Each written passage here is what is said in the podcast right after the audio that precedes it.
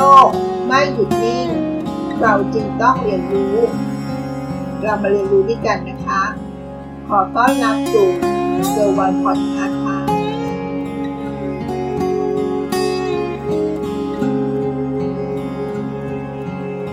ธุรกิจจะประสบความสำเร็จขึ้นได้นั้น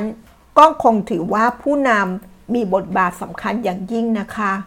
ภารกิจของผู้นำในตำแหน่งของ Chief Executive Officer หรือ CEO หรือตำแหน่งประธานเจ้าหน้าที่บริหาร เป็นตำแหน่งที่สำคัญต่อองค์กรสำคัญต่อธุรกิจอย่างมากเลยใช่ไหมคะ และจะเป็นตำแหน่งที่หลายคนใฝ่ฝัน แต่อย่าลืมว่าตำแหน่งนี้มาพร้อมกับภาระอันหนักอึ้ง และมีความกดดันสูงด้วยนะคะ หัวข้อที่มาชวนคิดกันวันนี้ก็คือ วิธีคิดและทำ ของ CEO ระดับโลกค่ะ นายอภิวุฒิพิมลแสงสุริยา ผู้ก่อตั้งและกรรมการบริหาร Slingshot Group เขาได้กล่าวถึงการทำงานของ CEO ระดับโลก ที่เป็นแบบอย่างที่น่าสนใจ ไม่ว่าจะเป็นทิมคุก CEO ของ Apple สัตยา นาเดลล่า CEO ของ Microsoft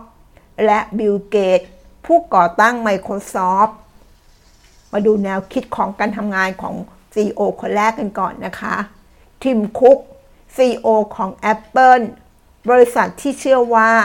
มีน้อยคนมากที่ไม่รู้จัก หรือไม่เคยได้ยินชื่อของทิมคุก ซึ่งเป็น CEO ต่อมาจากสตีฟจ็อบซึ่งคนส่วนมากมักจะประมาทเขา ว่าคงสู้จ็อบไม่ได้ โดยเฉพาะเรื่องของ Innovation แต่ก็ต้องยอมรับนะคะว่า ปรากฏการที่ Apple ในยุคของทีมคุกนี้ ก็จะมี Product Innovation ไม่แพ้ยุคของจ็อบเลยทีเดียวนะคะ ทีมคุกนั้นมีปัจจัยในการทำงานหลักๆอยู่ 5 อย่างด้วยกันนะคะ เป็นหลักการที่น่าเรียนรู้และน่าทำตามได้ด้วยนะคะ ข้อที่ 1 จงฟังคนอื่นพูด ด้วยความใส่ใจและตั้งใจ 2. ยอมรับเมื่อตัดสินใจหรือทำอะไรผิดพลาด แล้วรีบแก้ไข โดยไม่ต้องแก้ตัว 3. ตั้งใจทำในสิ่งที่ทำและทำให้สุดความสามารถ 4. เป็นตัวของตัวเอง อย่าพยายามเป็นคนอื่น และข้อสุดท้ายนะคะ ข้อที่ 5 กล้าเสี่ยง และเชื่อมั่นในความสามารถของคนรอบข้าง เรามาดูอีกท่านหนึ่งนะคะ CEO อีกท่านหนึ่งของ Microsoft ก็คือสัตยา นาเดลลา CEO ท่านนี้เป็นชาวอเมริกันนะคะ เชื้อสายอินเดียขึ้นมาเป็น CEO ของบริษัท tech ยักษ์ใหญ่ของโลกทีเดียว ต่อจากบิลเกตส์ และสตีฟบอลเมอร์ เมื่อปี 2014 ค่ะ เขาใช้เวลาเพียงแค่ 6 ปีนะคะ ในการนำพาบริษัท จากมูลค่า 3 แสนล้านเหรียญสหรัฐ กลายมาเป็น 1 ล้านล้านเหรียญสหรัฐ หลักการทำงานสำคัญของสัตยา นาเดราในฐานะผู้นำองค์กรจะมีอยู่ 3 อย่างด้วยกันนะคะ 1. Bing Clarity ผู้นำต้องสร้างความชัดเจน โดยเฉพาะสถานการณ์วิกฤต ผู้คนต่างต้องการรู้ทิศทาง และแนวทางในการแก้ไขปัญหาที่ชัดเจน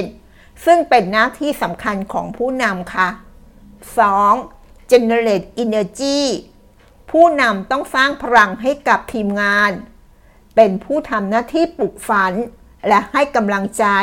ให้คนทำงานรู้สึกฮึกเหิม มีความมุ่งมั่น อยากเอาชนะ และไปต่อ 3. deliver success ผู้นำต้องขับดันให้เกิดความสำเร็จ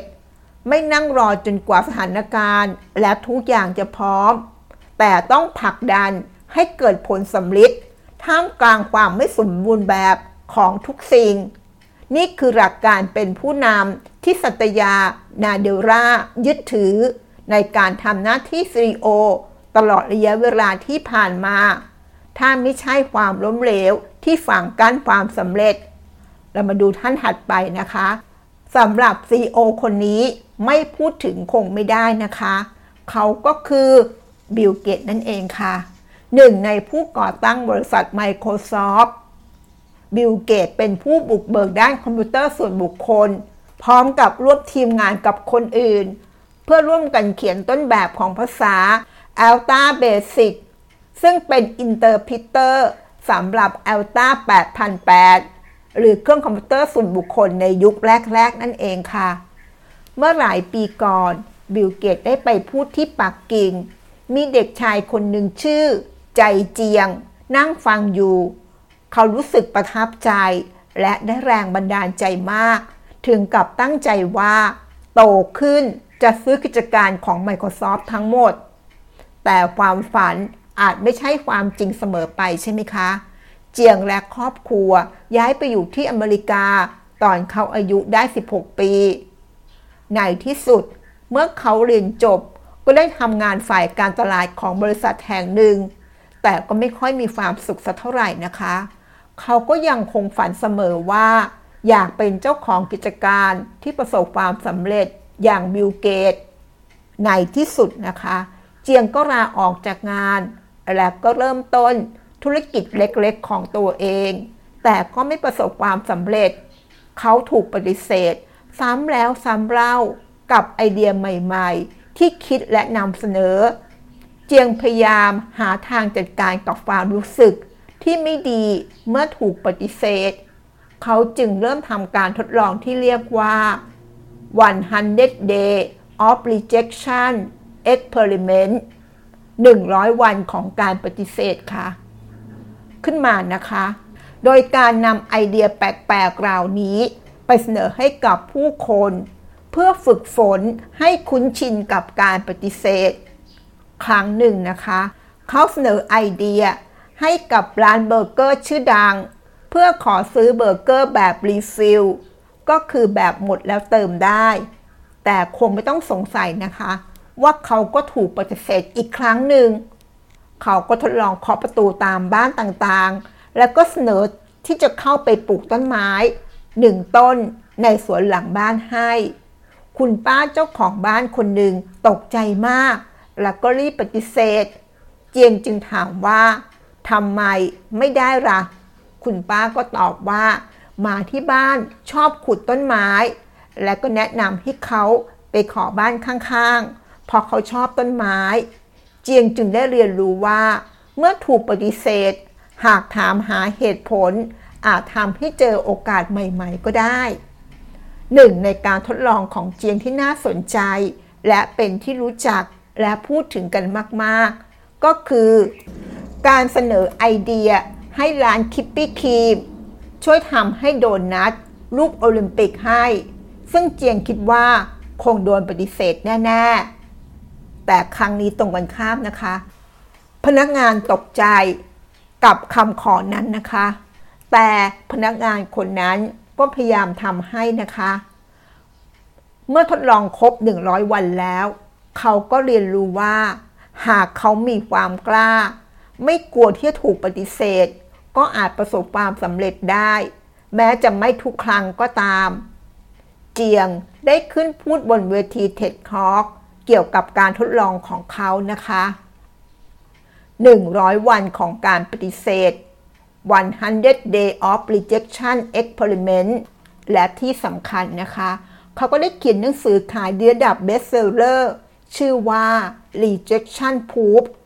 ปัจจุบัน จียงมีชื่อเสียงและก็เดินสายพูด เพื่อสร้างแรงบันดาลใจให้กับผู้คนทั่วไป ความฝัน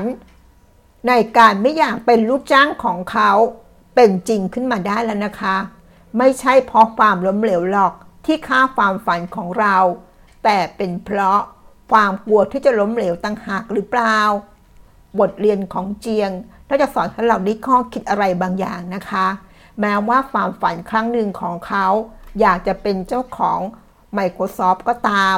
แต่ณวันนี้เขาก็สามารถสร้างความฝันของเขาได้สำเร็จ แม้จะเป็นอีกแนวทางหนึ่งก็ตามนะคะ หวังว่าเรื่องราวที่มาฝากวันนี้ จะให้สร้างสร้างแรงบันดาลใจกับเรา และข้อคิดอะไรที่ฉุกคิดให้เราสักนิดหนึ่งนะคะ ว่า CEO ดับโลกนั้น เขามีมุมมอง มีแนวคิด หลักการอย่างไร เราลองหยิบไปใช้บ้าง ก็อาจจะเกิดความสำเร็จบางอย่างในชีวิตของเราก็ได้นะคะ ขอบคุณที่รับฟัง แล้วพบกันใน EP หน้า สวัสดีค่ะ